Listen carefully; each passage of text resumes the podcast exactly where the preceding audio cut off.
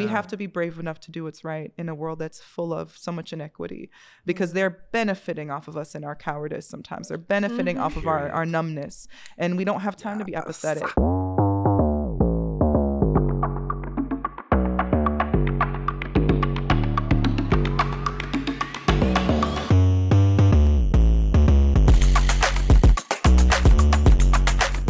Wagwan, everybody. Welcome to Stranger Fruit. I am Donovan. I'm Constanza Eliana. Yes, and we're coming to you live from these LA streets. I'm really happy to be here. Like, Eliana, Yes. the traffic sucks here. I know.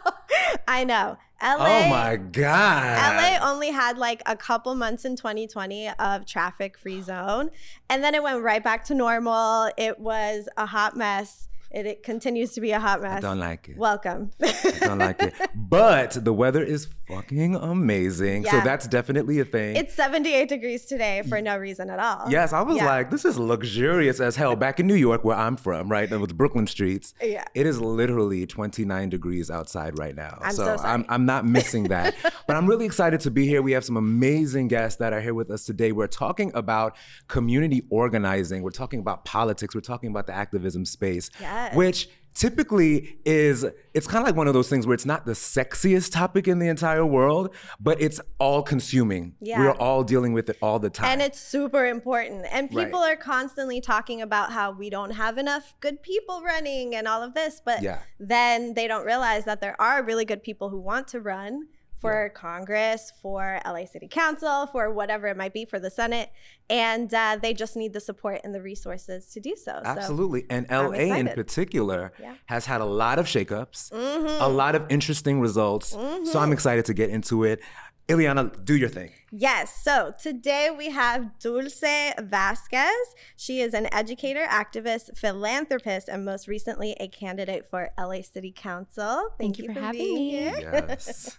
Uh, next, we have Sim Bilal. He is a youth climate and community organizer from South LA, focusing on grassroots organizing and empowering other young people in civic engagement. Welcome. Nice, nice. Welcome. And lastly, we have Shelley Bruce, a really good friend of mine here in LA. She is an artist, a poet, community organizer, and founder of BIPOC Community Center, the Heart Department in LA. Welcome. Yes, So happy to welcome, y'all. Welcome to Stranger Fruit. Welcome. We're so happy To, this is our first shoot in LA, and y'all are the first ones here. So thank you for blessing us. Yeah. Um, Eliana, I'll let you go get in first. Yeah. So the reason I wanted to have all of you here for this discussion is because I know how much uh, talk people have about our politics. You know, people don't, uh, you know, they definitely don't subscribe to Republicans if they're liberal, but they have a lot of critique for Democrats and, you know, independents. Um, I think, you know, most people are a little bit frustrated with our politics these days. And one of the things that I don't see major media talking about a lot is the community organizers that are constantly on the ground. They are constantly working and talking to the people in their neighborhoods, um, in their, you know, different um, organizations, community organizations locally, and young people, millennials and Gen Z in particular.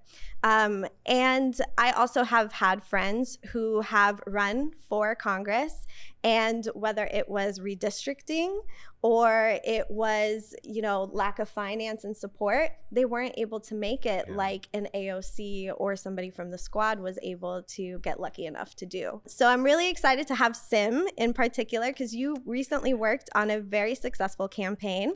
Gen Zer Kenneth, who won. Hey. Hello. Hi. Hey, so I, I don't know. Ken, Kenneth, I'm gonna claim him as a millennial. I know, yeah. millennial He's like his old ass. That is He's definitely teetering. He's teetering. But the He's fuel, the fuel, Gen Z fuel. Yes. Gen Z fuel, exactly. millennial candidate. Yeah, he Nice. definitely teeters on the Gen Z millennial spectrum. It's like right there I on think the it's a line. zillennial, is what it's called. A zillennial, yes. wow. There's a- Um, yeah. but Sim, congratulations. You guys won your campaign. So I'm really happy to have you here. And That's then amazing. Dulce, you ran for LA City Council. That's how I found you. I just randomly found a, an Instagram reel that you had put out about your campaign. And I was like, oh my God, I need to talk to you. And I've been following you ever since. Unfortunately, you did not win your campaign, but I would love to hear about your experience there too. And then, of course, with community organizing, where it doesn't necessarily deal with politics, but Shelley, you have been in the community for such a long time. You have done so much good work with BLM. We put a, um, pro- it wasn't a protest, it was a vigil. Mhm. We put a vigil together for um, Black Lives Matter and for Latinos. Yes.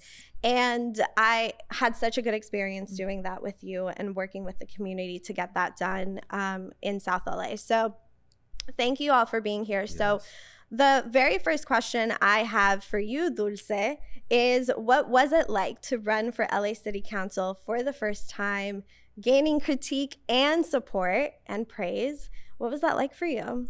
Completely overwhelming. Yeah, say Tell more. Um, well, you know, the campaign lasted about 18 months, Mm. and it, it was an impulsive decision to run uh, because I, I, it was me and a friend, and they're like, "You should do it." I'm like, "Well, I'm so angry right now, right? Yeah. I'm so angry. I'm so frustrated." It was after the the BLM protests, the George Floyd protests in June of 2020 yeah. like several months after that, sort of someone put the thought in my head that you should run if you're so upset about this. And I was upset about the lack of action, the lack of efficiency. I was upset about who was being left out of the conversation.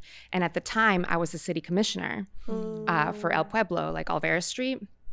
And I just kept thinking that, like, immediately they told all of the airport uh, stands that their rent was going to be waived. But the city also owns that property on Olvera Street. And Donovan, if, if you don't know what Olvera Street is, it's all these like like shops uh, from like they started in like 1930s, like Mexican shops, and it's this like iconic Mexican street where it was like the birthplace of Los Angeles. Like that's where the first 44 settlers came to Los Angeles. And at the time, the city hadn't yet told like our vendors that their rent was going to be waived. And I'm like, well, the city owns this property. This is the easiest thing that you could do. It's not like you have to go for like the rest of the city and and tell landlords, hey, please like hold your rent.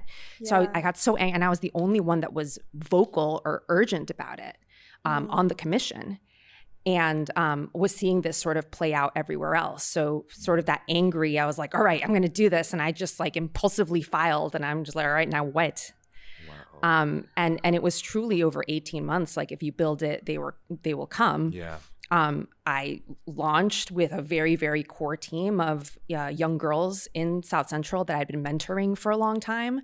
Um, and along the way, uh, my campaign manager showed up one day and and she's like, "Hey, do you have a campaign manager yet?" And I was like, "No, I don't." And she's like, "Okay, I'm your campaign manager now. Here's your plan." And she had this like PowerPoint presentation That's- with I like love 20 pages, and he's like, "Here's what we're gonna do." I'm like, "Okay." Wow. Um, Whoa, that's That's amazing. incredible. Wow. What a yeah, dream. And, and literally every single volunteer or donor, like they they came to me, they came to my door, and they're like, "What can I do?"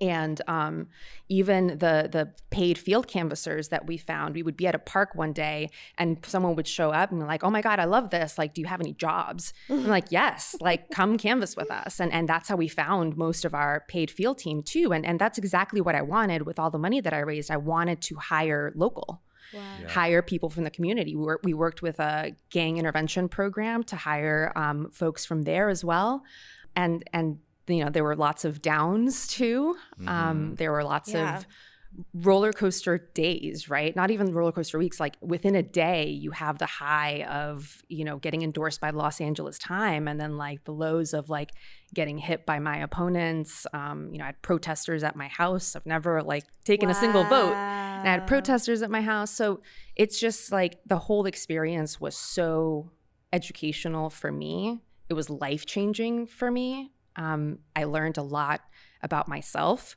I think there are easier ways to learn about yourself than doing this, but I think it really changed the the trajectory in my of my life and and of how I impact my community. Yeah. That is beautiful. Yeah. I what have an, an experience. I know. I have an immediate question. When you said these Yes. fools were at your house, how did this impact your family? Like Yeah. actually I'm deciding so to run. sorry that happened. Yeah. How did that impact like your family, your household? So I am I am married and um he's the loveliest man I've ever met. Yeah. He's so understanding and he's so encouraging. And I think um you know, when I first decided to run, my family's all over the place. So I had a Zoom conversation with all of them. Mm. And the very first thing I said to all of them, I said, I don't know when, but it will happen where I get attacked. Right. And I need you to not respond. I need you to like stay off of Yeah. social media. Do not like bait Don't anyone. go into the comments. See, I Do would not. be that person. if you were my sister, my cousin, or what, my auntie, I would be like, I just in the comments. So you, I, you would need to have a conversation with me. yeah, yeah, and and actually, the person that was left out of that conversation was my best friend. Ah, Right, like my best friend, I told separately, not part of the family. Yeah. But then she started responding to comments on TikTok, and I had to set her aside, and I was like, Yeah. baby, like this is giving me anxiety. I know you're trying to defend me. I know, I know you're, tr- I know you mean well, but like this is actually like stressing me out. So I need you to stop. But you know what? Let me. a- I'll ask why because Yeah. certain people are gonna listen to this. They're gonna be like, "Yo, you would need You your deserve homies to back you up." Right. So why were you like, "No, don't say anything. Keep quiet. Stay out." There's no winning. Right. There's no winning. And um, particularly if people are like, I've known her for a long time, like there's always going to be the like, for me, it was like, they will now look into her. They will now start harassing Yes. her. They will now start, you know, figuring this out. Because politics gets ugly. it got, Like, it got really super ugly. It's beyond ugly. It's now. Beyond ugly. is and as a woman of color as a latina you know i think a lot of people have the under the misunderstanding sometimes that california is very liberal and very progressive Oh, for sure. we have a lot of trump supporters here we have a lot of maga there are certain neighborhoods that i personally will not go to yeah and so as a latina i'm sure you had that constant anxiety of I'm gonna get targeted. I have to like, you know, really protect myself and my family. So I could totally understand why, you know, the best friend, the ride or die. Oh, yeah. Just gotta Oh, slow it did you- down. Did your best friend stop when you told she him to? did. She Yeah. did. She understood. Um, but but back to my husband. I think um, you know from the start, my campaign strategist like sat him down and it's like, you will be like your only job in this campaign is to provide her joy. Mm. And he took that job so seriously. He was supportive. He, you know, when he saw that I was down, it's like, all right, we need to get you away. We need to go out to dinner. We need to like get you Oh. out of this environment. That's So- great.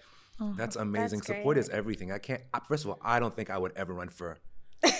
I think that that it just sounds so daunting, and I just completely admire folks who Yeah. go into the lion's den and deal with the fuckery that's out here Mhm. because so many people are inspired by incredibly nefarious and like Yeah. really really insidious um, reasons and, and things that are just about finances and we've i mean so many stories have come out the first thing that has that came to my mind was the news that came out of whatever the douchebag woman in her cohort um, was Yes, What the is- LA is their City name? Council. Oh, yeah, it the LA was, City Council. Nury Martinez. Yes. Yes, she who shall not be named by me. um, And it wasn't just Nudie, it was three others. It was three others, and I know that they equally, you know, talked about a whole bunch of different kinds Oh, of yes. communities, right? And that, and this kind It of was like, a blanket. it was Yeah. like, I'm, everyone. everybody can get Everybody. this. as racist Let's as you can possibly be. Yes. They just threw it all out there. Absolutely. And so, in a climate like that, in a place like LA, which does have a lot of diversity from what I've seen Yeah. at least, how did you feel as a Latina coming to the, to the what I would call the market, the political market, to claim space, to the slaughterhouse, to claim space? How did you feel? How much of your identity um, plays into your decision to, to to run and then to campaign, even across communities? all of it. All of it. all of it. Um, so so let me address the the Nury stuff because when I woke up and I read the New York Times in bed, and I was I was not surprised, Hmm. Right. right? As someone who has been in spaces with the four of those people who went to the Federation of Labor and was like, all right, I want to compete for this endorsement. I want to compete for support. And then subsequently finding out, you know, with- with other conversations, um, the the head of the labor federation saying like, oh no no not not that seat we already have someone for that seat right and and hmm. the overall broadness of like we're trying to build latino political power but i was like no no no they're not talking about me right. they're talking about their group right and and i think part of me part of my you know campaign strategy of going to all of these organizations that i knew i wasn't going to get to i knew i wasn't going to get to but i wanted to stand there and be like here's how smart I am. Here is my vision for this city. Here's how I feel like I represent this community. I want you to tell me no to my face. Yeah. Mm. I'm not going to not like no, I'm not going to get the federation. I'm not even going to apply. No, I'm going to apply and I'm going to speak to an, a room of 89 union members were there. Hmm. And I was like, I want you to listen to me, listen to my passion, listen to my ideas, and then tell me you want to stick with the guy who's been in politics for 30 years. Yeah. Right. Yeah work. Bitch. Yes, exactly, exactly. I'm here for that. I am here for that. And it's that kind of energy. That's the yeah. energy that we need. Mm-hmm. And, and when you're going up against a machine where people are working in that type of way, where they're conspiring before you even show up. Yeah. That's a beast. Mm-hmm. So, mm, congratulations yeah. to you. Um, I'm really, really proud of what you've done despite the outcome. Um, so, Asim, I want to bring you in while we have you here and all of your glory um, coming off of your campaign. You know, in in the same realm, how did you feel? You know, having a millennial um, candidate, right? Are you a Gen Zer? Yeah, Gen Z. Holla. I have to I have to ask because you know I spend a lot of my work working and talking with millennials, and as I've gotten older, as the gray hairs have come in, have come in. I've said to myself, you know, at some point I'm gonna have to get out of the way and like listen to younger voices and see what younger voices have to say. How do you feel that the Gen Z perspective impacted your campaign? And did you feel that the millennials, including their your um the, the, your candidate, how, do you think that the folks were receptive to that energy. Oh yeah, absolutely. Um, you know, I think our campaign had one of the strongest Gen Z bases, and you know, a lot of the other progressive candidates that ran, you know, they followed suit. You know, we had Gen Z for Darling, which popped up after us, and so you know, uh, I think Kenneth and Jane they made a lot of room and like space to, to hear from us. So, you know, I'm a really passionate climate activist and I wrote the climate policy uh, for Kenneth as, along with uh, Kyler and stuff like that. So like they made a lot of space and a lot of room for us to sort of lead the direction of the campaign. You know, yeah. a lot of the the culture around the campaign was also Gen Z based. You know, there was a lot of memes, a lot of TikToks, which all came from our Gen Z, you know, volunteers and stuff. So like they made sure there's a lot of space for us to sort of lead the conversation, lead the culture of the campaign, and you know, it led, it led to a really successful campaign and. Um, we had, you know, some of the highest youth voter turnout in Los Angeles, specifically for the city controller yes. candidate. Yes. because, you know, the amount of work and effort we put into connecting with Gen Zers and, and millennials, you know, we made them excited about a, a political candidate, which is very rare. Yeah, especially very, very for uh, local yeah. elections. And the exciting part is that you know this was the first year, I think, the first election season where a lot more Gen Zers were able to vote. Yes, and that I noticed too that the media was kind of ignoring. Yes, they were. They were kind of just breezing right by that, yes. ignoring the Gen Z vote, hmm. and then look at that. Yeah, we I, end up having a winner. Yeah, we definitely shifted the tides, and I, that was a part of our strategy from the jump. You know, we did have like a really strong elder sort of base. Like boomers really supported our campaign. But, really? You know, oh yeah. Because we can we, we insert a gasp sound right here? okay. Because um, you know we were able what? to announce our victory on election night, which very few candidates right. could do. Right. Yeah. You know everyone else it's about two Staggering weeks, three weeks. Exactly, it takes a down, while. Yeah. Down the, down the election. Uh, cycle, but we can announce on the same day because we also targeted, you know, a lot of elders, and we were very, you know, you have to be strategic about how you talk to people and address their needs and their concerns, especially for a citywide position, which we did, and we were very successful at that. So you know, uh, while we had a really strong Gen, Gen Z support and base, like that just keeps pushing up the, the barrier between us and Koretz. But like we had the older people support us too, which is how we announced on election night. Wow, I'm, i think that that's really amazing. You know, I would say that like as a millennial, I've always kind of looked at baby boomers a little bit like as adversaries, because, and the reason why is because like you experience, Dulce, people have a hard time getting out of the way and allowing younger people to fully step in. I think what the amazing part about this is is that if you didn't know, now you know. Exactly. Yes, Gen Z will completely shift the tide of what we can expect at, on the political landscape. And it's kind of like we always knew that that was going to happen. Yeah. But traditional media continues to do this thing where they ignore the younger generation until they are able to vote.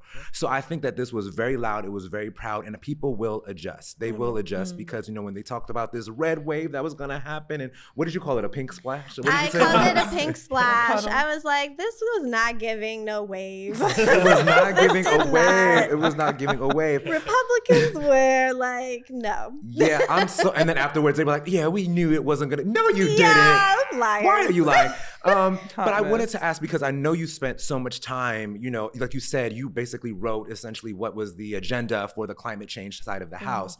Traditional media oftentimes do not talk about climate change with the sense of urgency that we Right. understand really exists. It's always like there are two sides to it. It's There's like a, a- nice to have most of the time. Exactly. It's like, oh yeah, and we care about the environment. Yeah. Exactly. Did you find that that was a leading issue that you were able to campaign on, or did it fall a little bit behind a couple of other issues? And if it did, what were the what were the big issues you'd say? Okay, so I think you know part of the issue was we had a very constructed narrative from the status quo.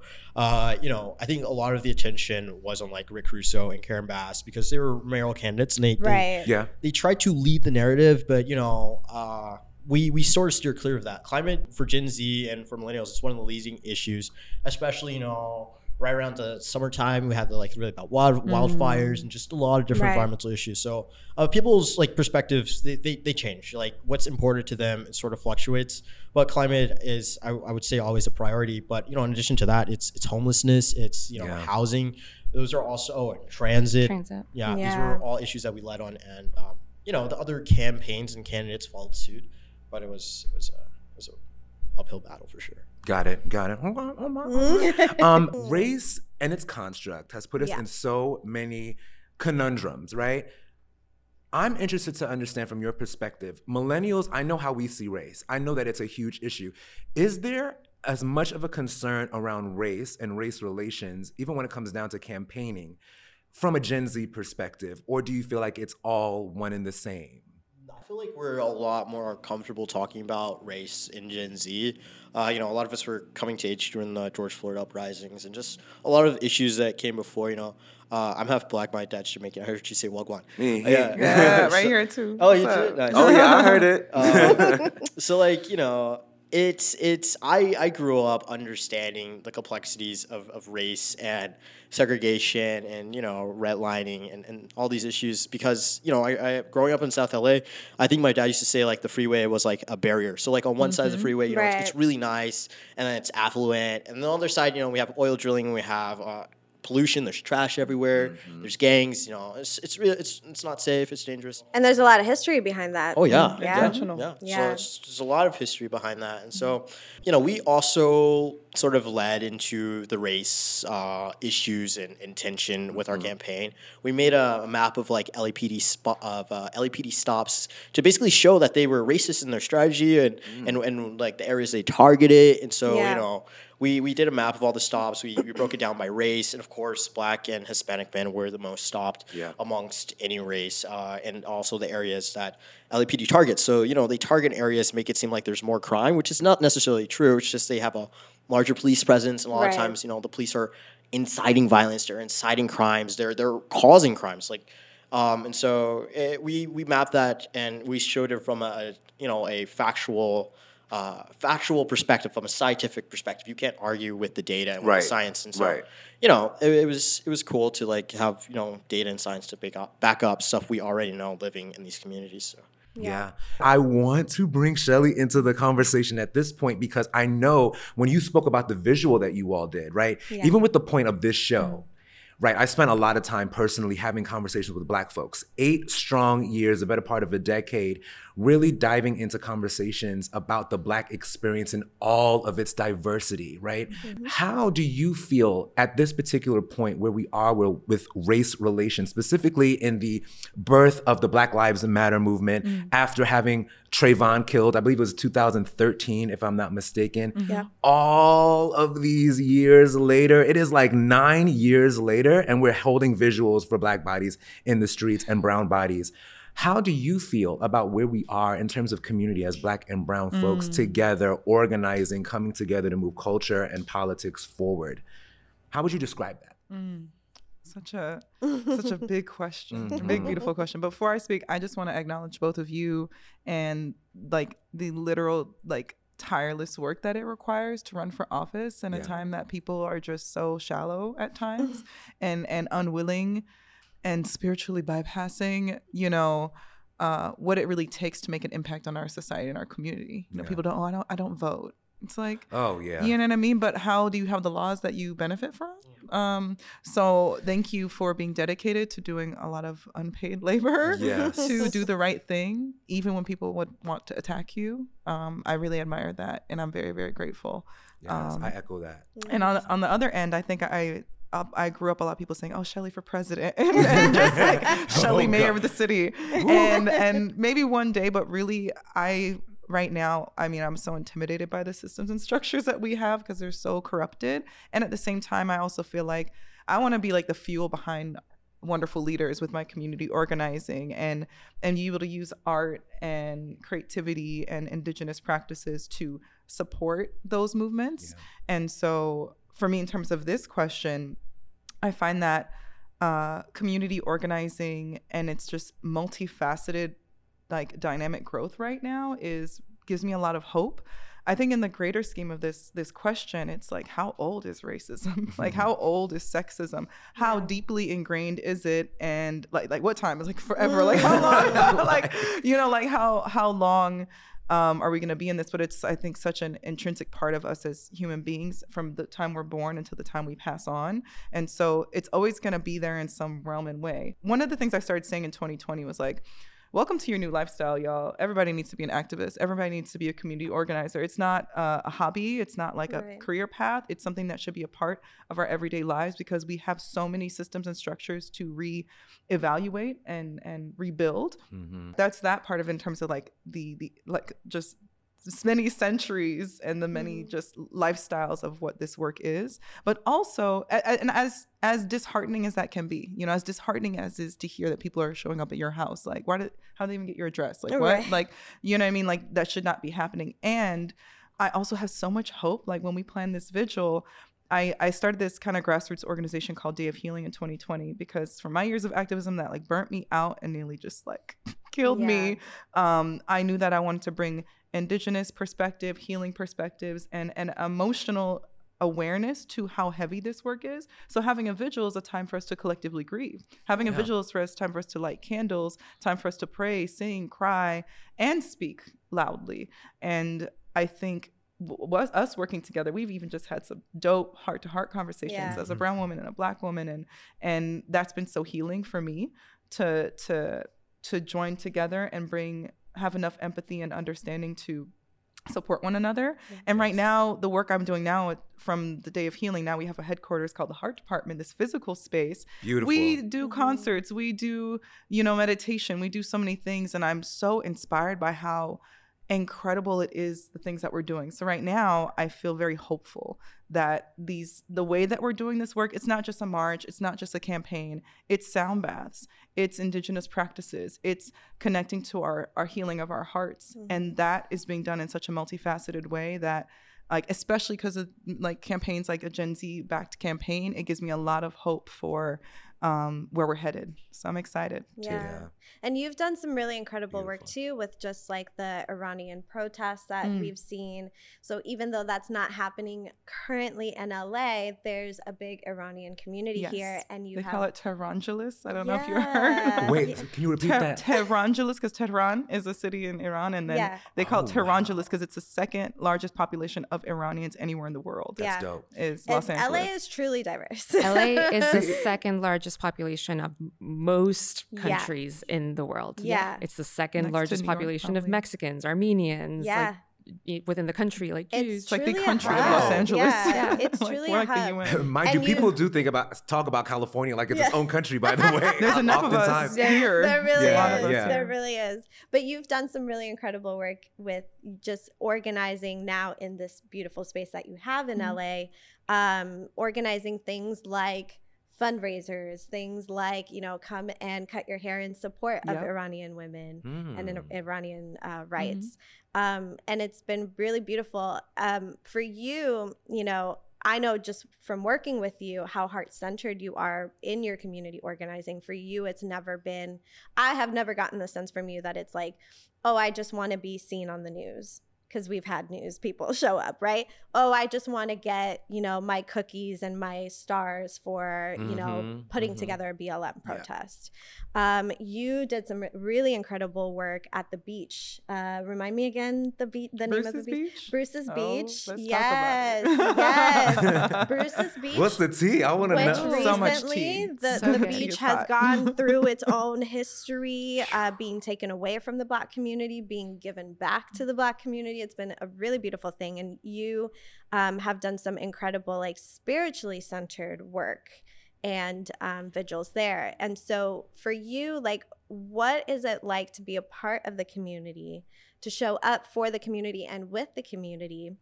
But then go home you know what is it like at home like are you Hmm. exhausted are you thrilled is it complex is Mm. it nuanced like what has that been like for you Man, it's a whole just so everything is intrinsic and Yeah. just trying to just living, trying to not survive but thrive.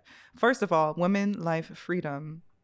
Women, life, freedom, and may our voices continue to propel the voices of Iranian people who Yeah. don't have much that they can do in this process of liberating themselves.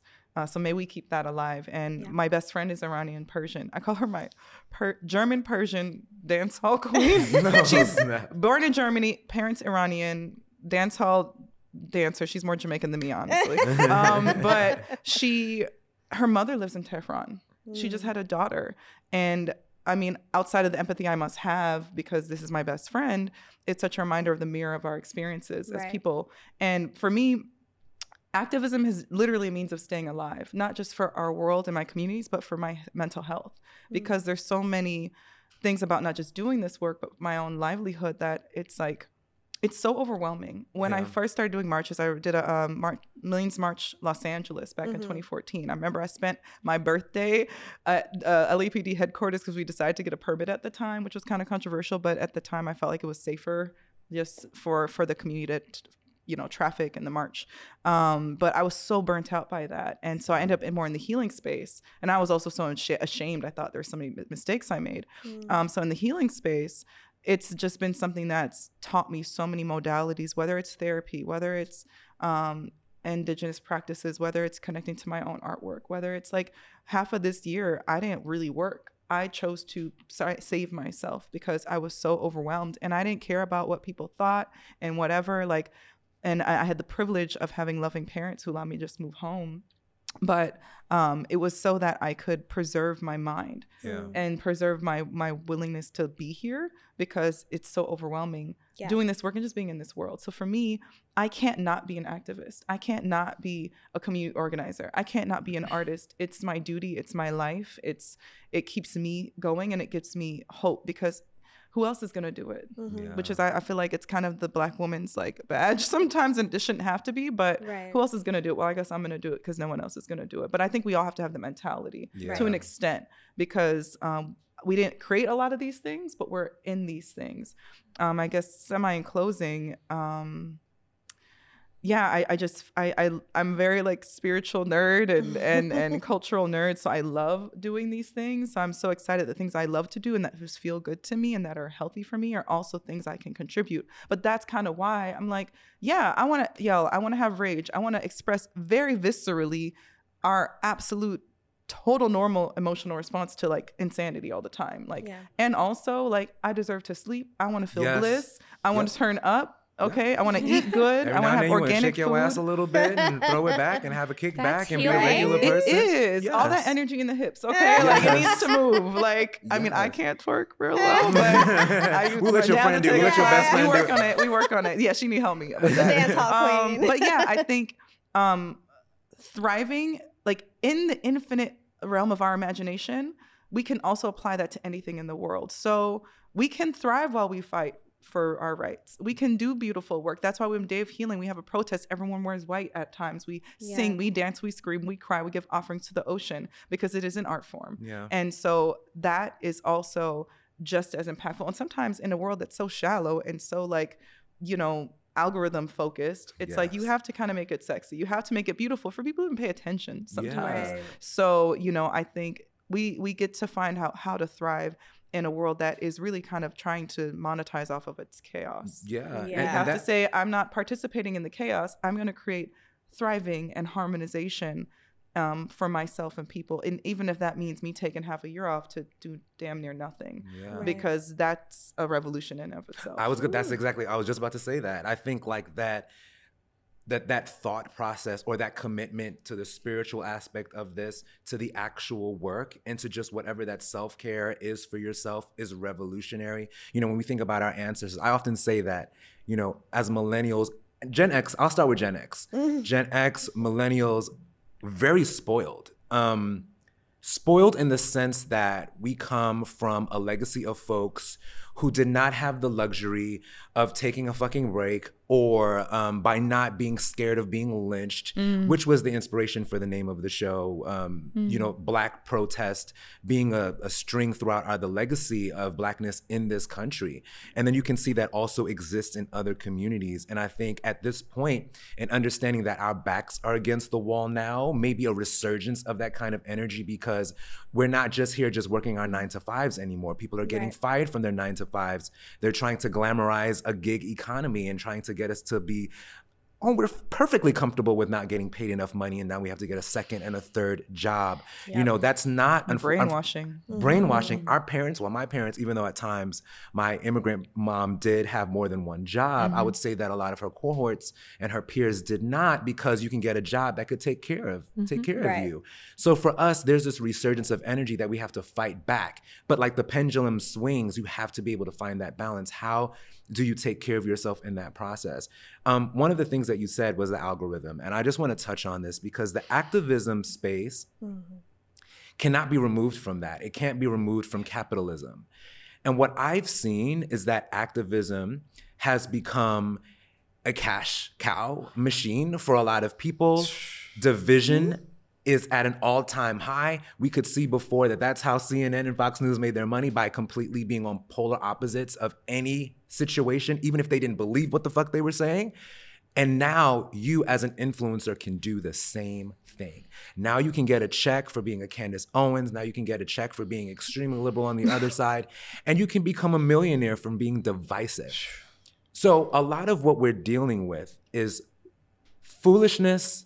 It's artificially made um, so that people can have a means to a financial end.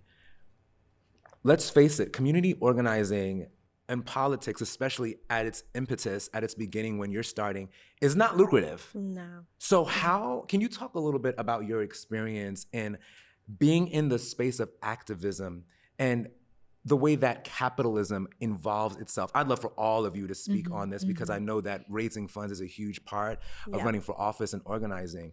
But so, it's also complicated because there's a lot of rules involved in how you even get the funds in the first place. It's a spectrum, mm. right? okay. So we can start at the sort of lower end of that spectrum, right? That you have normal person that has 9 to 5 that, you know, doesn't play in the space and wants to run for office, right? And their network, right? It's all about your network and who you think can get you off the ground and donate to your campaign. But that person doesn't have the resources of the other end of the spectrum. So let's take an elected official, an incumbent official, right? The the sources of that money are going to be unions or you know sort of like lo- places that want to lobby for your Yes. attention and those rules vary between federal down to like city right?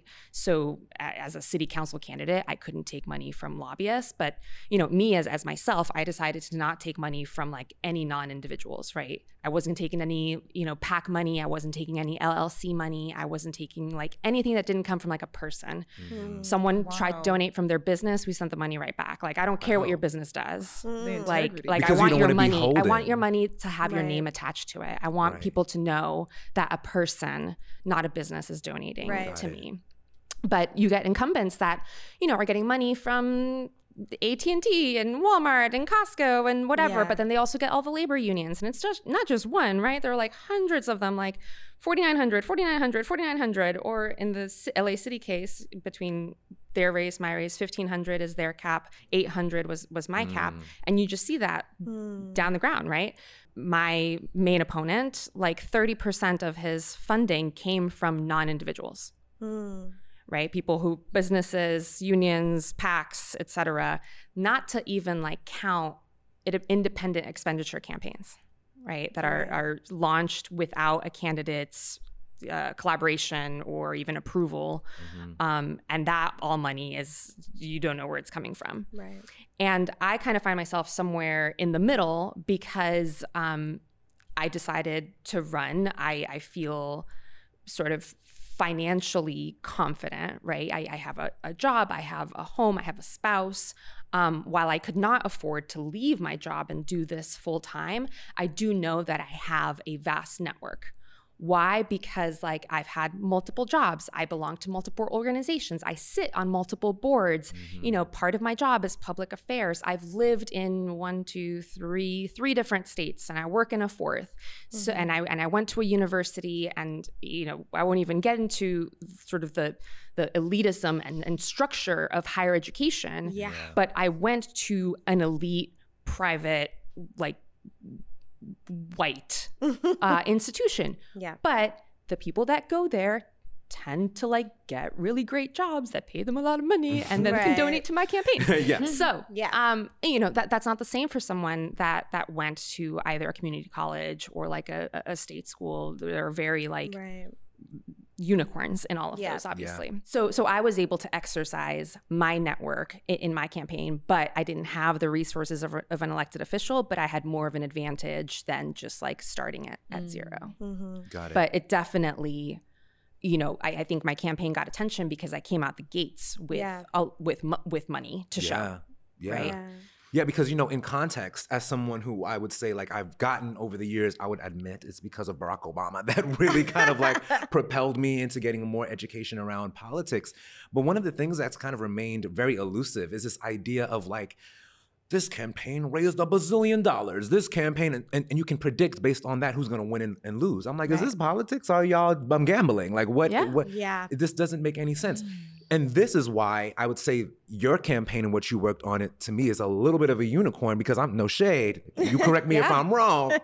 But I'm thinking about Gen Zs. I'm like, they don't got no money. They just started working. Like, Um, We're in somebody- a they, they stock market. so We're like, yeah, no, no shade. broke. So, so how was that? How was like the finance and the, the raising the finances rather on that side with a Gen Z backed campaign? What was that like? yeah. We got really creative, but we do have an advantage in Los Angeles City. We have something called matching funds, and so if you for citywide, so it's a little bit easier than on a, like a like um city council or like a CD specific race because they're they're restricted to you know the individuals in their area. Can give them money and the city will match that fund. But we're a citywide campaign, so we got matching from from the entire city, and then we've also been working on something independently called democracy vouchers, where basically um, people will set they'll give you like if a resident lives in the city, they'll give them like hundred dollars to spend towards that campaign, and then that money because it's coming from the resident that lives in that city will get matched by the city, That and that is sort amazing. of helps. Yeah, it helps. That's with great. The, Whoa, I didn't know with it. raising money. It, it does. It, it, it plays a huge role because we were outraised, I think, like six to one to our opponent, and you know he's getting money from the oil industry. He's getting money from. Oh, they get real sneaky. Like legit, they'll have different people That makes host me so fundraisers. mad. oh yeah. I went to like Bakersfield to like make this campaign ad video where we like investigated where the money was coming from because the address on the on the on the ethics website was to an oil pump in the middle of Bakersfield. Oh so my we won, and uh, we did the whole thing, and then that kind of put me on our opponent's radar, and he started attacking me too. So Yes, I can Oh imagine. my They're like, what are these kids doing? Oh, literally, literally. He's like, this Y'all my are money. genius. Yeah. It, was we got really sneaky, we got really creative, and Mm. you know, people wanted to fund our campaign because they saw it was fun, it was exciting. We were pumping out resources for people in real times, and that it made people excited and want to donate. Um, and you know, we also did uh, push-up contests to to get people to donate. We did pieing in the face on Pie Day. We got really really creative, and That's so, so fun. it was it was I fun. love So we got really creative, but we had a little help with the matching funds. But it sounds like it you kind of need to get creative these Oh, days because if you Yeah. don't have an establishment or industry or whatever behind you and even if you don't want any of those things then you're going to have to get creative you're going to have to find loopholes you're going to have to find ways to get the community involved. And these mm. days it takes a lot to get the mm-hmm. community involved. Let's say that you know a lot of people are just like not interested in voting because when they vote, the candidates they vote for end up stabbing them in the back. Or, you know, they'll make a lot of promises to the Latino community, the Asian community, the black community, and then they get elected and nothing ever happens. Pew! They are Yeah. gone. Like they're a completely different person. Nowhere to be found. Yeah. Can't find them at all. So, um, you know, I think one of the things that I'm seeing a lot now is around Biden's campaign. He really went for it. Obviously, he was running against Trump, but he really went for the black and brown vote. Yeah. He got the black and brown vote. Yeah. But then when it came to student loans, look how late he was on oh, student loans. Everything, everything. Policing, he is definitely not interested in defunding the police. That is something that we talk a lot about in Los Angeles politics in general. Mm-hmm. Um, I I don't remember what the budget is for LAPD, but it is insane. It's over three billion. Uh, billion three billion dollars. It's I'm sorry. crazy. Over what? over Three billion dollars? Three billion with More a B. than Yeah. With a B. transportation, education, all of it combined. combined. So people are upset. people are upset that they keep voting for people who make a lot of promises that they don't end up keeping. So, you know, when it comes to um, y'all who are in the community, just got out of a campaign, really now stepping into, um, you know, actually getting things done. And then, of course, having that hard centeredness of like staying in contact with the community, making sure that things don't fall into just the trending news and then it's gone the next day. Yeah. What are y'all hearing from people and how is that kind of dictating the way you're choosing to move moving forward? Maybe Shelley, you can go first. So re- reiterate that in terms of trending about Yeah, you know how like, you know, BLM for a while was trending and people okay. were utilizing that and manipulating that as like vote for me because I will blah blah blah. okay. but then they get elected and they don't do anything or maybe they you know say things like oh we don't need to defund the police we need to fund the police right Yeah. and it just contradicts everything right Gotcha.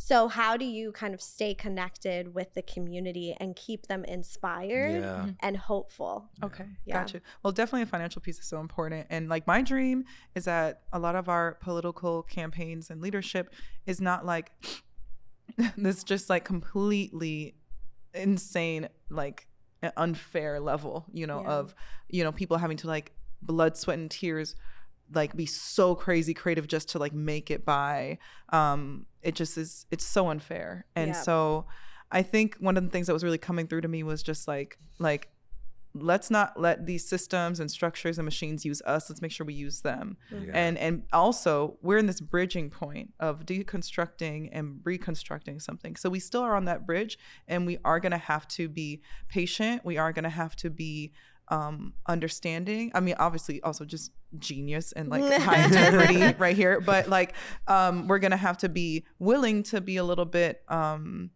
flexible like you can't literally completely separate yourself from capitalism we're all Right. unfortunately compromised by it like Yeah. but if you try to like go off grid and like not use Amazon, it's like almost impossible to survive. Like we're in it. So if it's Instagram, you know, you can get wrapped in or you can just stay aware and heart centered and educated and know how to use the okay it's only reels now only videos okay well i'm gonna have to make videos Oh my God, that, that are catchy enough it's super annoying but we just get creative and we figure out how to use that system so it's not using us and monetize it and and and Right. trend it and I mean, like, shout out to Reddit for the Reddit like universe that just is so dynamic and using that system and like Yeah. toppling other things. So I think um, financially and also just in terms of keeping community engaged. The Heart Department is this beautiful physical building built in 1924 in the Arts District in Los Angeles. Stunning wood floors, plants everywhere, natural light. And I was so blessed to come into the lease of this building a few months ago, like four months ago. And um, it is something that makes money right? It's a gorgeous venue. We rent it out for filming and all these corporate events and all that cool stuff.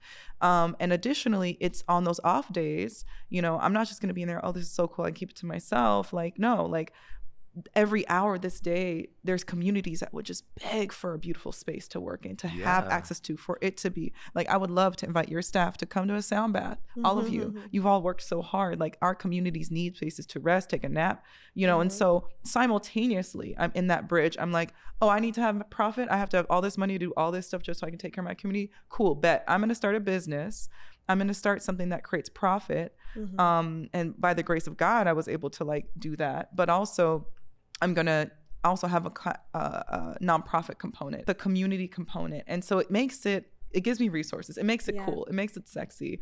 Um, but it also, um, which helps, I think, keep people people engaged. But it's my way of utilizing the system. Like I'm not gonna be. And also, I just want to shout out that I'm probably one of the only Black queer woman owned businesses in the arts district, and it shouldn't be like that. Yeah. So shout out to that. Everybody needs to pull up on us so I can eventually one day buy this building, maybe, or some other building. But Yes, I think absolutely. you know we deserve to be there. We deserve nice things. when you describe that bridge of deconstruction and reconstruction, you know, I think it's Iyanla Vanzant who says, love builds the bridge and trust walks you over the mm. bridge. Mm. And it's this idea to me, the way that I interpret that is to say that there has to be people who play their part. There are going to be people who need to deconstruct. There are people who are going to be who are going to build, and there are going to be people who are going to be in community who says, "Hold my hand, let's go for this ride together. We're going to be okay." So I'm listening to all of you speak, and I'm seeing the different roles that you play Yeah. in this deconstruction and reconstruction. I'm really inspired by that.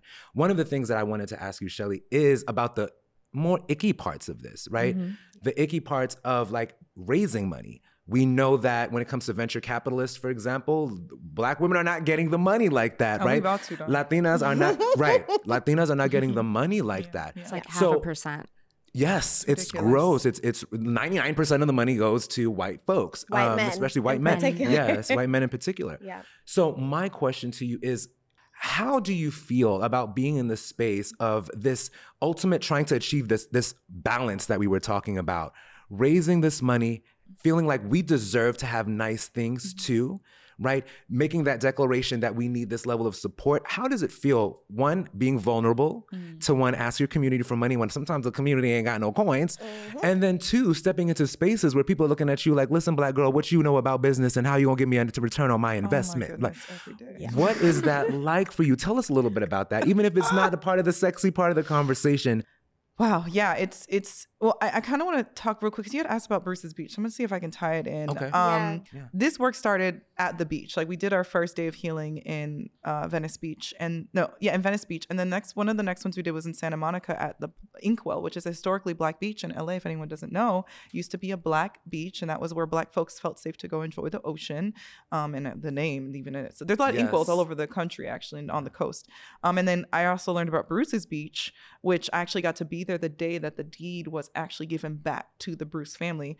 I'm not related. I think I know Shelley Bruce. We, we're, we're sure, so don't, don't like- nobody slide in my DMs on that. Chill out. um, but um, it was very serendipitous because I ended up doing a live painting for that event, and I met the Bruces and the cousins, and it was just chills and just magical and profound because in these rich and affluent neighborhoods which is the the whole just the displacement of people of color indigenous people for- for centuries is just Yeah. always a thing like here we are in these beautiful places building the bruce family built a resort um, for black people to have a safe place to gather and as soon as some white folks saw oh no no no you're That's not ours. and they you know scared them away from what was it, there yeah. stole it from them Stole it. stole it stole it um and so i think in terms of us having nice things we we'll build nice things for ourselves and then people still try and work us out of those things. So i think abundance can be scary. It, uh, when i when i came into the heart department physical building for a month and a half i had like anxiety because i was like oh this is so nice. How can i be here? Like how do i deserve this? Like i you know what i mean? So it's there's so many like codes and things in our dna and just things where we just carry fear around abundance and at the same time and guilt. Mm-hmm. but at the same time we forget that we are it. We forget that we are abundant and that we are infinite and that's like it can be feel very floaty to say that but it's also very real look how infinitely creative they had to be to to run this campaign and it just reminds us of when i think about the number of funds that exist out there all I can think about is how can I create creative little bridges for us to start to refunnel these resources. Right. So we cannot think that we're limited. And I don't want to discon- disconnect at all how difficult it is to be an Indigenous person on a reservation at times, how difficult it is for working family, how difficult it is for folks in the restaurant industry. Like, I think you were telling me earlier that your father was working on a dairy farm. Mm-hmm. Like, I can't even fathom some of the things that folks who are working class in this country experience and impoverished in a number of things. So I don't want to discredit that at all. I grew up in upper middle class, went to private schools, you know what I mean? My, mm. although my parents worked very hard to do that. So, mm-hmm. um, but at the same time, we can find ways to create resources creatively. And it is it I, i've felt so insulted for months. Like you know what i mean? I've had to work very hard and be very patient and do my breath work to not cuss people out. Um and and ask myself dang i was just trying to raise 50k you know what i mean? People looked at me like i was crazy for asking for that for something that's so valuable. Yeah. so i've just had to have a lot of grace that i didn't want to have but i had to have a lot of grace and a lot of presence and a lot of love to forgive people for their ignorance before the before I yeah and and just continue I guess prove myself at times. Now that I'm in here, everyone's like, oh my gosh, it's so shiny and wonderful. Yeah, Yeah. remember when you didn't realize it was that? But you know there is just still a re-education from within our community, outside of our community, um, to combat the sexism of fi- fundraising, to combat the racism of fundraising.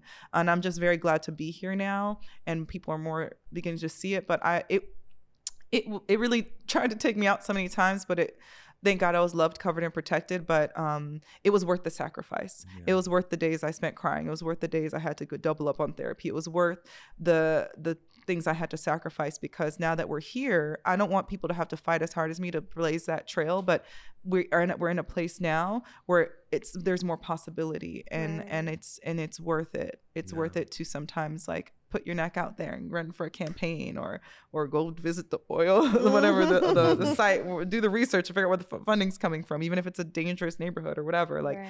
you know I, I think sometimes it's worth those sacrifices and i hope that people are brave enough to do what's right we have to be brave enough to do what's right in a world that's full of so much inequity because they're benefiting off of us in our cowardice sometimes. They're benefiting mm-hmm. off of our, our numbness and we don't have time to be apathetic. So go breathe pray drink your water take your time and then get in there and figure out how you're going to contribute because we don't we, we don't get to not we we- we ha- must participate Yeah. in, Yeah. in our transformation and it doesn't always have to be uncomfortable it can also be beautiful Yeah. Ooh, that was very, very, very well said. Thank you for that. Yeah. Um, you said sexism in there. Yeah. I oh let's to- go let's go Let's, let's, let's get in there. I'm Big actually issue. going to go And I want to ask Dulce too. Okay. yes, Yeah, let's- yeah. Go ahead. You can No, you can go to Dulce. Well, I wanted to ask because, you know, so often we are so aware of race being the thing, the horrible like shadow on top of everybody. Um, and sexism, Mhm. oftentimes I find that in order for that to be taken seriously, it has to be very overt. It has to be very in your face. It has to be like, you got to prove it, right? Mhm. But we don't realize that we still live in a very patriarchal society. And until we hear statistics like the VCs are 99% white men who are getting funded until we hear statistics like that we're like oh it's really not that big of a deal right? Dulce for you running oh my god what was that like because I, I believe your opponent was a man right Mhm. yeah. So, what was it like for you to be a woman in the space, to get the critique that you did, which I'm sure came not just with racism, but with sexist ideologies behind it as well, Ageism too. and ageism. oh shit. So, what has that been like? And how do you, again, keep the hope and keep moving forward even after this campaign's over? So, for those listening, um, I did go through a candidate training program Okay. um, that trains uh, Democratic women, and they have a particular focus on women of color, to run for office uh, called Emerge California. They have Emerge America. I think they have 38 states that that do this um, Nice. around the country.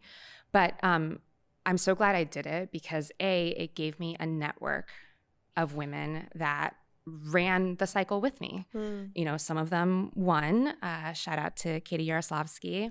Uh, some of them lost, um, but they were with me. I could call them, be like, "Hey, we're going through the same thing. We're going through the same endorsements. We're going through the same funding cycle."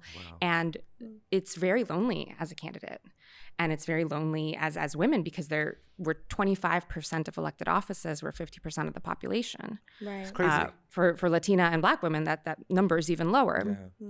Um, I experienced all of the things during the campaign. Um, I had a short-lived um, uh, misogyny chronicles on my Twitter of the things that trying to call out things that um, were happening to me. I think the the most scandalous one. I think um, one of my opponents' cronies. Um, called one of my donors because they publish all of your donors um, on the ethics website called one of my donors uh, who he had known and been like, Why did you donate to her? Are you sleeping with her? Oh my God. Oh, wow. We're still dealing with that. We're that still dealing with that. We're still dealing with that. so petty and gross. We're still dealing with that. Wow. Um, and then, you know, then there are other things like safety, Mm-hmm. right? I said I had protesters at my house. They were not violent, like they're allowed to voice their opinion. But I think, um, you know, I, I had a visitor. I, I struggle to call him a stalker, but Mm. I had a random white man in the middle of South Central stand outside my house and take pictures. And I'm impulsive, as I said. I saw him out my front window and I just ran out there. And I'm like, excuse me, can I help you? and everyone's like, Dulce, like, girl, like, what? and of Okay. course, he like jumped back in his car and like sped away. But then I, you know, Yeah. there's he's this guy taking that. pictures of my house. Wow. Yeah. You know, someone on Twitter at some point, there was some flurry and it happened to cross my feed that they're like, oh, I'm her neighbor. She's home right now. Girl. No. Wow. And it sent like chills through my body where I can no longer feel safe right. in my own space. And that would not happen to a man, Right. Absolutely not. right? Yeah. So so there are very specific instances of running as a woman and the dangers and you know your sense of self, your sense of being, your sense of community, your sense of family, your sense of safety, Yeah. mind, you know, your mind and how you deal with this um, that were just scary. It's intense. Yeah, it's it's, really intense. intense. I think AOC when um they did the Netflix documentary about all the candidates that had run, AOC was a part of that. Mhm. Um, Bringing down the house. Yes, bringing down the house. Mhm. Um, I remember there was a specific scene where she was about to go into the town hall, something. It was like a debate that she was doing with the candidate that she was running against, who had been there for years, for like Mhm. 20 years. And he was a man, and she literally had to hype herself up. I don't know if y'all remember that scene or if you even watched it. Um, but it like it took me aback because I had I hadn't because I've never ran for office or anything like that. I had assumptions of what it might be like, but until I saw her and the other women in that documentary hyping themselves up just to like be in a debate mm-hmm. with another man. Star pose. Yes, you kind of have to do It that helps. because you forget all the things that you internalize. And then you have to prepare yourself for all the things they're going to throw at you. Mhm. Like, oh, cute little girl, like Oh, yeah. little brown girl, you're gonna. Oh you yeah, know. and, and and that's the that's the other part. Yeah. You know, and part of that, you know, is our own community. Yes. Where Yeah. um, you know, I would go knock on a door and I would meet an older Latino gentleman. right, the machismo. And and then he'd look at me and he's like, "Tú? yeah, Like you?" I'm like, "Yes, me." And he's like, "Pero tú eres muchachita. Like you're Mhm. young. Like you're not you're not old enough to do this." Yeah, right? And you know, uh, beautiful brown skin, but y'all, I'm 36 years old. I've had a career. I've had a career. Don't play me. I, yeah. yeah. Don't underestimate Yeah. me, right? I could have a teenager by now. And you're telling me I can't do this. Exactly. Yes. Watch yeah, me. the machismo in Latino culture is really intense, Mm. and you know we're we're Mm. noticing that now with social media just kind of taking off like it really has in the last ten years. We're really noticing just how much our communities need Mhm. to also progress in a lot of ways, despite all Mm. of the other things that we're dealing with. So, Can I talk about the sexism? yes, Yes. please, Excuse please, me. do. Please step on, on into the room. Go ahead. Yeah, on your Um, side. goodness. And and I mean, I'd love to chat with you later about like how can we continue to personally, interpersonally, and collectively build safety for folks, for queer folks, for trans folks, for women, um, because it just shouldn't be happening. Right. Like, who do I need to have posted up behind outside somebody's door? Like, who do I need to Right. just be like, don't even come over here with that camera. Right. Um, but no, I just one of the biggest issues I've had. I thought I was planning a protest, a yoga event, a Mm. music night, and I'd have women DM me, "Oh, I can't come because so and so is leading it and they assaulted me. Oh, I can't do this because so and so stole my car." I, I even had someone come up. We are all white at the event. He's an all black. He's up at the front and he's standing in the front with, with the woman who's speaking is the person who he assaulted, and it's just like you know, and I was like, okay, do I have to have security at this? I, I, it's just so even in community centered even events. even within our own community. And one of the biggest There's issues turmoil. I've had is that the, the complexity of privilege and oppression of Black masculine bodied folks, like, but there's so much patriarchy and there's so Mm-hmm. much Yeah. just just sexism and and gender based violence yeah. even in spiritual creative political local and larger activism communities and it just it's hard because people say they love you and they're around and then i think there's also this apathy Hmm. where they don't have the tools or they're just not really willing to listen and show up like even the heart department was going to be the name for a coalition that was around like conflict resolution but it really came out of how many more reports can i get in my dms and also personally experience Mm. then have to show up and do this work. And how many more of these can I get before we need to plan better structures? Because a lot of activism organizations don't have an HR department. They Uh, don't yeah, have, right, right. you know, the resources for legal. They don't. I felt afraid to even sue, a, even fortunately, another uh, black woman in my community that didn't pay me. I should have sued her. You know what I mean? Because it was at some Mhm. point this is abusive. But again, I- I think for me, I I really want there to be a genuine culture around healing and black masculinity, healing and masculine culture because I also know that those who um, oppress others are also impressing themselves and feeling experiencing things and Right. so there's a forgiveness and a love and a grace you have to have after you go through your emotional processing but you know whether it's one of our brothers Takeoff being murdered by his own people Right. or whether it's a trans person not being able to walk down the street y'all we need sound bath we need the therapy we need the coalition the conversation the statement about this is how we need to respond when we hear of these incidents. I cannot have another incident like this happen and a woman literally move out of the state a little woman literally uh, remove herself from the community Right. because no one else is standing up for her. Yeah. you know that's like an insane uphill battle that we're trying to fight to to just do this work. It's every day not feeling safe. There was a point where even at the heart department the door wasn't working and people just weren't really as um you know expeditious to get the door repaired. And i'm like y'all about to have me move in here pay this rent and the door don't lock Mhm. Right. beyond that being ridiculous it's like this is my safety as a Right. woman i might work with a staff of men but they're not thinking about these things at all they're like oh you know no Oh, yeah, i have to Yeah. just be ferocious and be a warrior spirit at times and eh, man if you're not going to protect me i'm going to protect myself but i'm not stopping there i want to create a culture of how we respond to this Yeah. that's loving and fierce but like let's shift the culture Right. because if we shift the culture hopefully more people will know how to respond to these things and hopefully have more empathy for for what it is to be a feminine being walking around in this world yeah. Yeah. Absolutely. And I would say that like the reason why it's so difficult to really expose this, right? And to actually have real conversations about this is because some of us will have to admit that it's your daddy, Mm. it's your brother, Yeah. it's your uncle, It's your husband. It's your it's your man. Mm-hmm. it's happening That's in doing the most this. intimate space that's what's so hard about yes, it Yeah. and Yeah. and and a lot of times I'll, I'll I'll talk about black folks.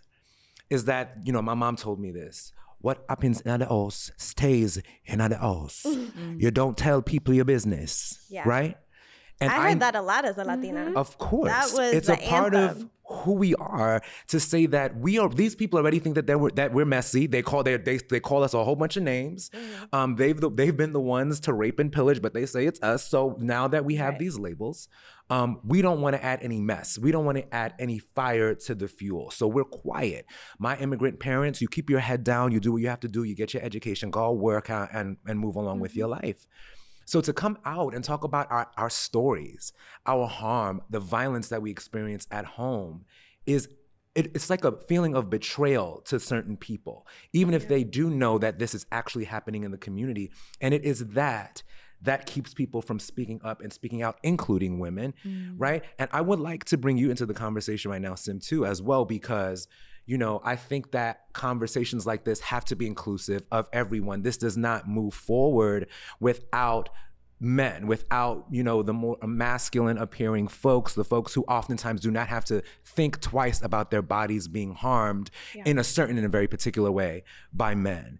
With your work right with campaigning with being out here in the streets was it a priority for your campaign? Was it a priority for you to have women on your team, to have femmes on your team, trans folks and queer folks? And if that is in fact true, how did you feel like that impacted your campaign?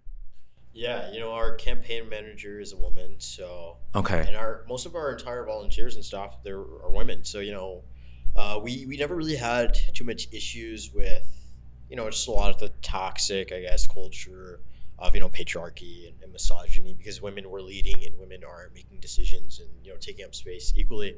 And so that was always you know a, a priority for us to make sure that you know everyone felt welcome and, and safe in our campaign and you know, I can't really recall any incidences where that that was the case where someone felt unsafe or voice, you know, they're they're unsafe, which I feel like is a blessing because you know our campaign is led by Gen Z and and millennial men uh, included. So like you know, we we are a lot more conscious of you know women and and their struggles and things like that. Even like uh, you know when it comes to like canvassing, we made sure that uh, you know nobody was going by themselves, especially if they're a woman. You Okay. know, Mhm. they're they're going with someone. Because that can be real scary. You Oh, tell me. I gotta go into the neighborhood and talk to a bunch I'm people, unavailable, Like, can't- who else is coming with me? Yeah. there, there was a case where you know our campaign manager, she's a very small Vietnamese woman, and she opened the door and someone was getting like way too aggressive. This Mm. guy, he's like, you know, yeah. insinuating all these kind of things, and you know, uh, because th- there was that, and you know, we made sure that you know she felt safe, that you know someone was really close by with her, and just all the time, you know, keeping an eye on each other, and you know, keeping in the the model, you know, we keep us safe. You know, That- Yeah. that, was a core tenet in our campaign.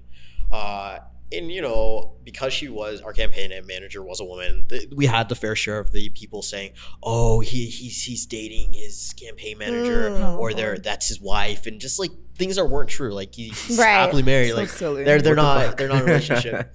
uh, so you know that that was coming from like the people that were outside the campaign, or just like a lot of the toxicity was it was Mhm. definitely outside the campaign and directed towards us because he saw us Mhm. Mhm. real thriving. But It's like that need to always take away power from women. Yeah, That's just so obvious. It's just always there. Yeah. Oh, she must be. There's always an excuse for it, right? Like, Mhm. you, yeah. she's this, she's that. Yeah. it's, it's, it's so Scared of the power, aren't they? I wanted to ask specifically to you, Shelley, about BLM, another organization that has had its ups and its downs, right? It- the the genesis of it is so pure, right?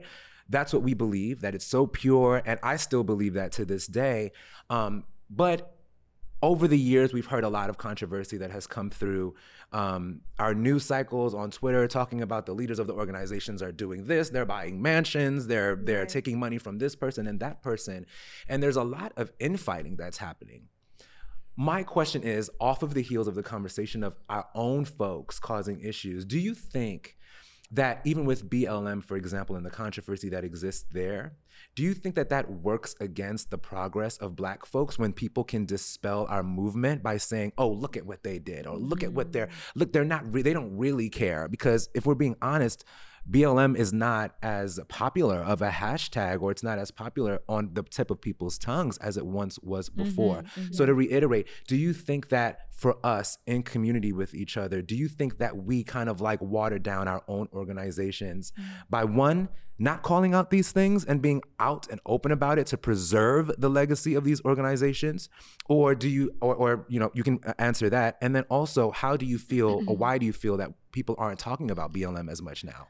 I'm actually kind of surprisingly neutral on this particular question because, um, a just a lack of probably a full awareness of certain things, but b if we I think are being truly abolitionist. I mean, who don't got a mess in their house somewhere? Of course. Um, who don't got a closet that's just tucked away with something. And ultimately we're human beings. Ultimately we do not know what we're doing. No one gave us a guidebook. That's not to excuse things that are unjust or, or unfair. But one thing i ask myself is i can't fathom what it would be to be a founder of blm i can't fathom mm-hmm. the death threats. I can't fathom the the things that need to happen in secret. Uh, I, I i can I, I imagine but i can't fathom and under fully understand the complexities of something. And i also hope that people in their process, if they're making mistakes, they're finding ways to eradicate it. Um, it's just so much pressure. There's a lot of mistakes I've made in my yeah. process of of procrastination and just not being well organized and taking on too much. And some things were maybe ignorance or laziness. Some things were just overwhelm and, and mental health, whatever. But mm-hmm. I think mm-hmm. ultimately, um, I hope that everyone in every community can have the bravery to call out oppressive structures and also have the bravery to call it out within ourselves and have the bravery to call it out within our own organizations. So yeah, maybe it does seem watered down, but I also want to be like, forget y'all. you know, like mm-hmm. okay, we have a problem. Are we going to be in the the dead end, literal dead end destructive cycle of pointing the blame on everybody? or getting stuck in a, even your wisdom of saying telling you just like to say like you know, let's not engage with certain things, but also um, I think what's truly abolition is to say we all are going to make a mistake. Mm-hmm. I'm going to be brave enough to call out mistake. Uh, in even within sexism, like it's very some things don't belong online. Yeah. You know, some things mm-hmm. like I didn't talk about till I was more healed, but now I'm at least a little bit more bold about talking about my suicidal ideation, mm-hmm. talking about those things because if I don't, I was suffering in so much shame, and that's why a lot of people aren't here you know so i had to be brave enough to talk about certain things even though i might look like i have it all going on.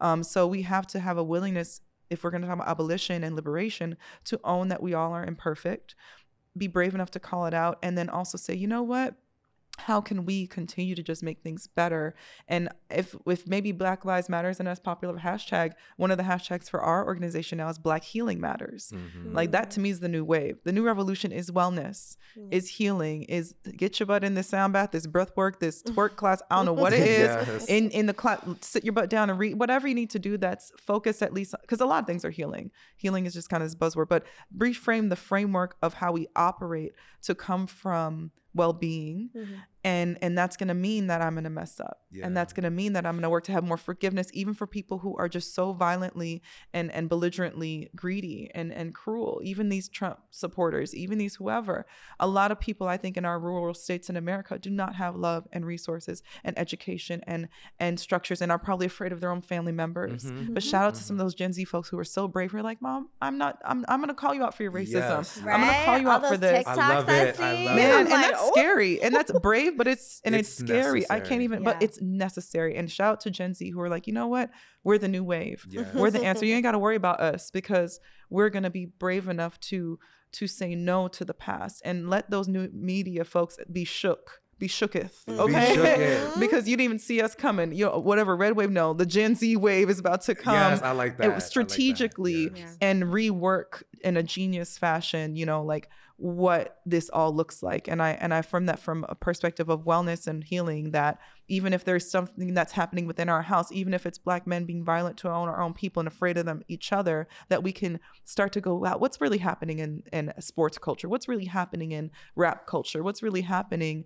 And and have a bravery to say i no longer participate in this and know that that doesn't have to be a scary thing. We're going to hold one another through it. Because i guess the last thing i'll say is being uh, experiencing violence and witnessing it in my community i have so much rage. I need a punching bag so bad. Mm-hmm. um, but after i got through one aspect of my rage i realized these people didn't grow up with these tools. These people didn't have these things no matter how personal they try to make it no matter how belligerent they are.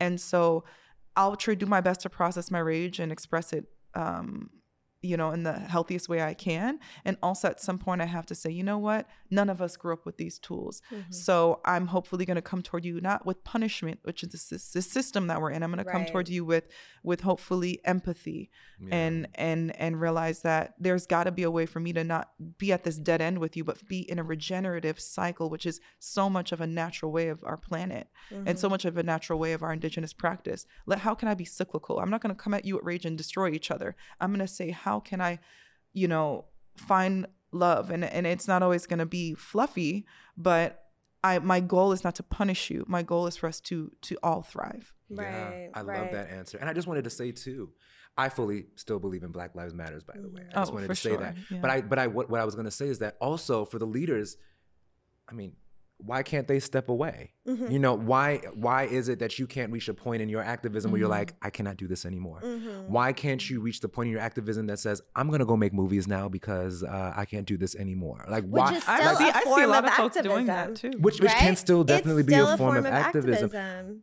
But this need that I see of other people wanting to keep people in a box, which means no, you're supposed to stay poor and active and be an activist. What do you- Forever. what You're is what- supposed to stay poor, traumatized. they, your hair needs to be nappy. I don't. You don't need to. It don't look like you need to have a blowout all the time. I'm gonna write this email from the spa. I'm sorry. like it's But a yeah. real thing. and we do deserve we think, nice things. Exactly. Yes. And do we really think that if BLM were started by men, that they would get the same level of critique, of and scrutiny. Because it is three black women who started that movement, who had no idea where it was going to go. They also were artists Yeah. in LA. Mhm. doing the work in community. They had no idea that it was going to take off.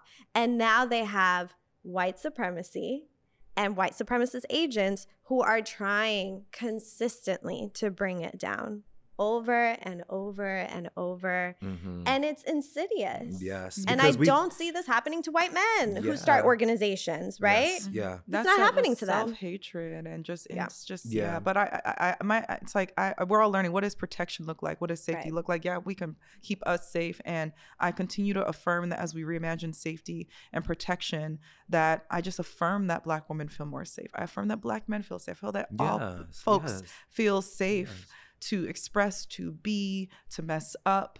You Yeah. know, to because part of it is you fall over. People just want to like laugh at you forever, make you a meme. It's No, just and then like, roll over you again with a, tr- with a truck. Right. Yeah, you gotta have a lot of that's our strength to show up. And so I just affirm that we can be more held to be brave and it's more safe to be ourselves. Yeah. And that we build a culture and a society and a way of being that it it's safer for us to just be us. That's my affirmation and my prayer. Yeah, beautiful, Absolutely. beautifully, just and very, sh- very and well really said. shifting the culture over to you know these principles of ag- away from judgment and punishment when you do something we don't like or you do something that's Mm. considered to be wrong it's more so of like okay i see that this could have been done totally differently I have that skill set, or I know, you know, my auntie does this, that, and the other.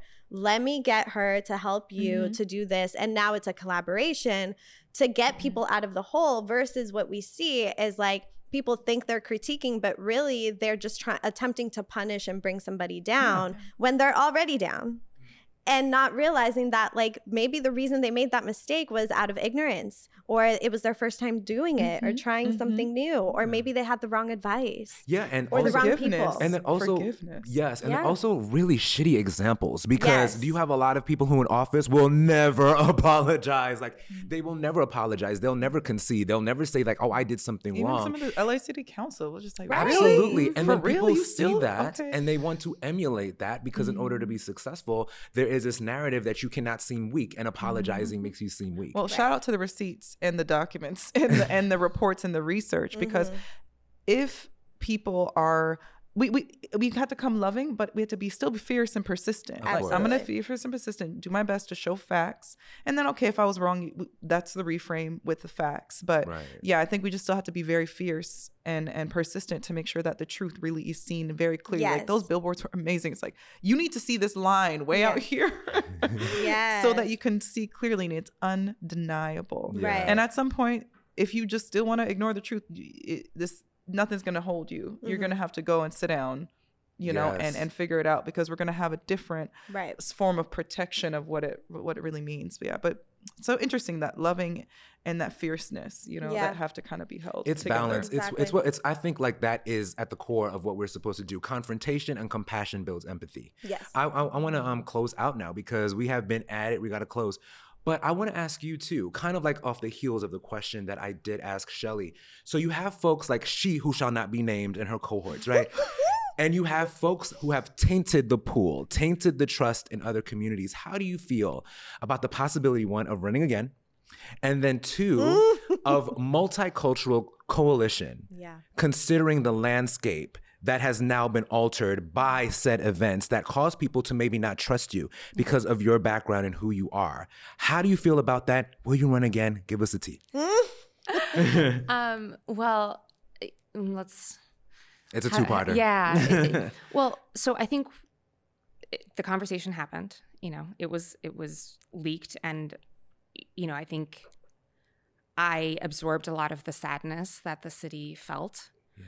Um, in rec, you know, I I know that this is how these people talk, right? Mm. So like to me, it wasn't shocking, but so the initial thing was like, all right, that that happened, and then I absorbed sort of like the collective grieving that Yeah. the city was doing.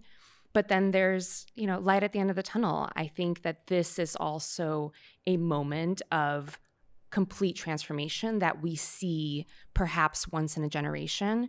You know, we saw it after Rodney King. We see it after uh, George Floyd, and and in this particular instance, in just our LA ecosystem, this is a moment mm-hmm. where you have some incredible candidates taking office and completely changing the landscape of LA city politics. We have a new mayor. We have this opportunity for this type of multiracial coalition building.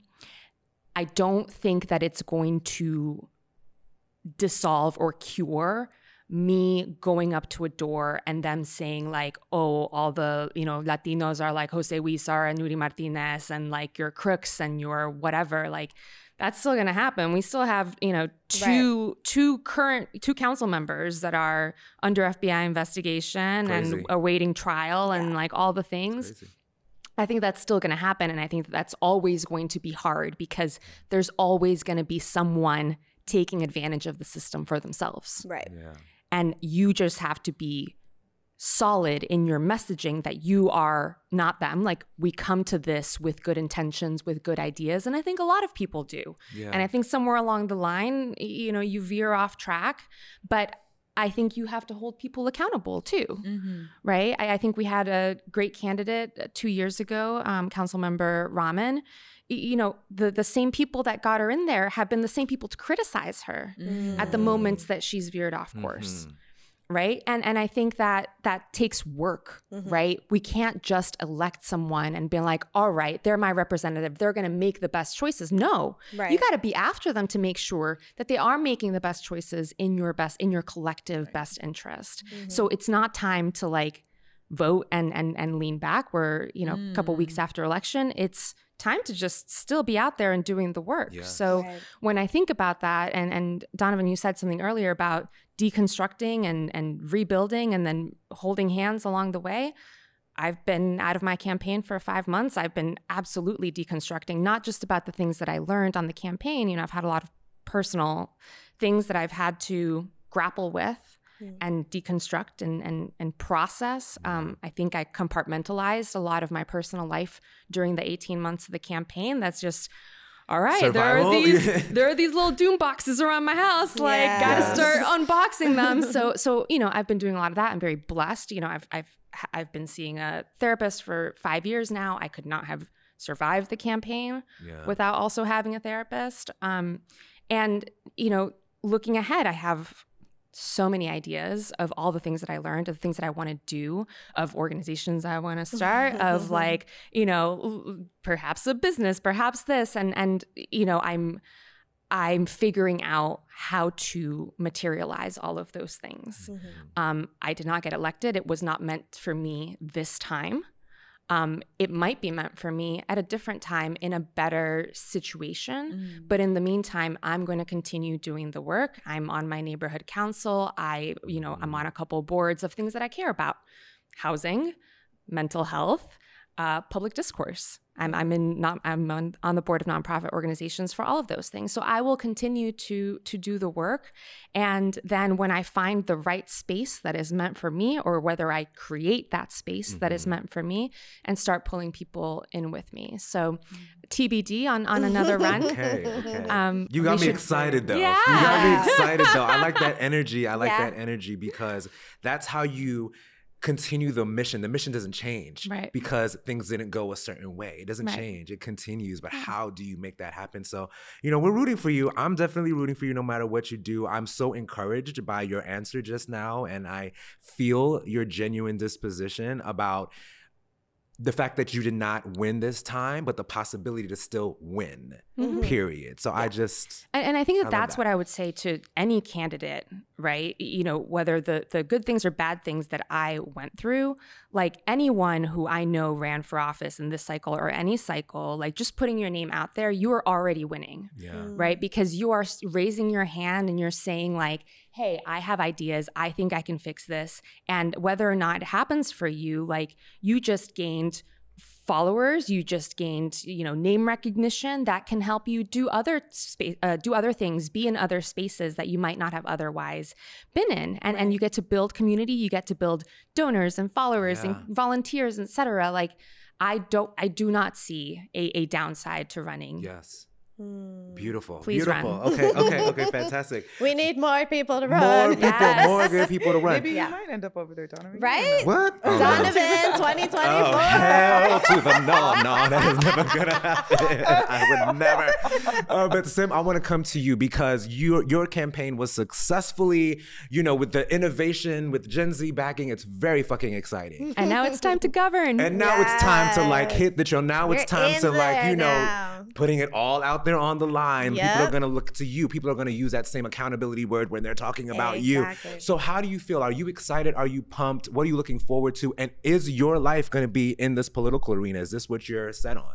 So this was my first campaign. Uh, I think it set the bar for my expectations for you know a political candidate, for a leader, and like what I'm looking for. And you know, it, it created a good model for me. Uh, So Mm. going forward, you know, I I definitely think you know politics is not meant for someone like me. You know, there it's not meant for some you know poor kid from South LA. Like they do a lot of things to keep us out of these spaces. And you know, I I'm not really a Democrat. Uh, I, I I lean to the progressive side of politics, and I'm I consider myself a progressive. But you know, I'm not a Democrat because they have traditionally sold out. You know, our communities they have made profits on Facts. running people that look like us. I had to That's call true. Karen Bass and Mm-hmm. and get dragged out by LAPD because she didn't have a climate justice platform. You know, Yeah. and they, they do these things to, to make it uncomfortable for me to be in these spaces but you know I, I do feel a lot of power just being in these spaces and realizing that my presence makes people uncomfortable i kind of like it Hey. Yes. So- Your ancestors would be proud. Oh, yeah, absolutely. Love They- it. they fuck with it so definitely, definitely. um, I definitely have an interest in in legislative process and, and politics just because it has, you know, for a long time disenfranchised people like me. They don't want me there, and so I want to be there. Like if they Yeah. made it in a welcoming and accepting space, I'd play, I'll do something else. Like they don't do that, so you know. yeah, you uh, like the challenge. and then also maybe your work is done. If they're like, "Oh, come on, let's roll out the red carpet," you're like, "Oh no, I have other things to No, do." no, I do, I'm yeah. good. so it, it's not really interesting to me if they want it to be welcoming and exciting because that means you know they're, they're doing the right things but they're not because they don't want me Yeah.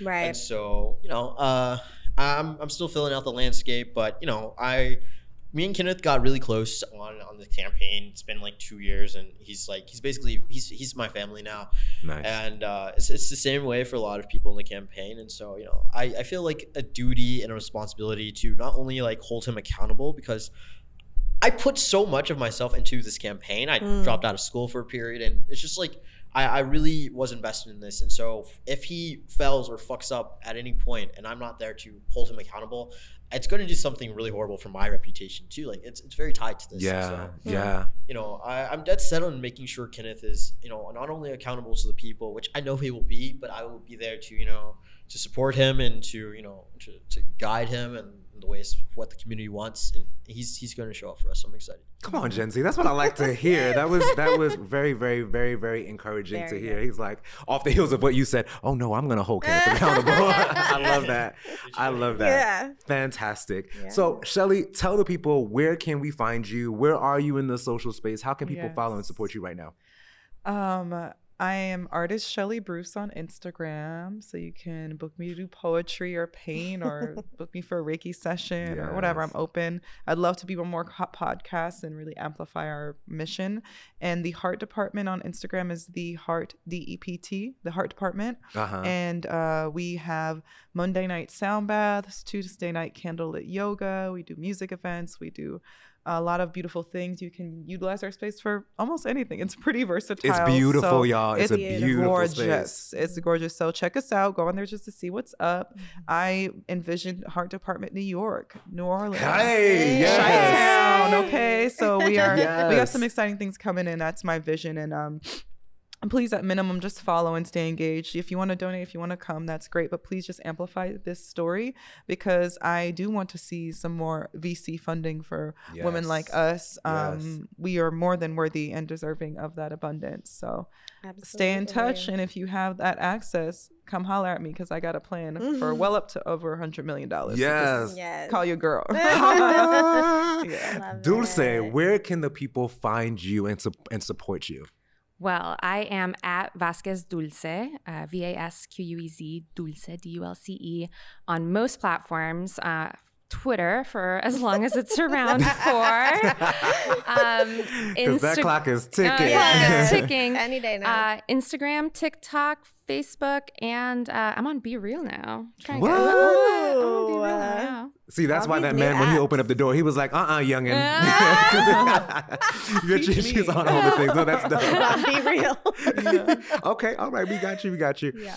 And what about you? Where can people find you, sir? Uh, you can find me on Instagram and Twitter. I'm Eggpon, E G G P O N, and then underscore.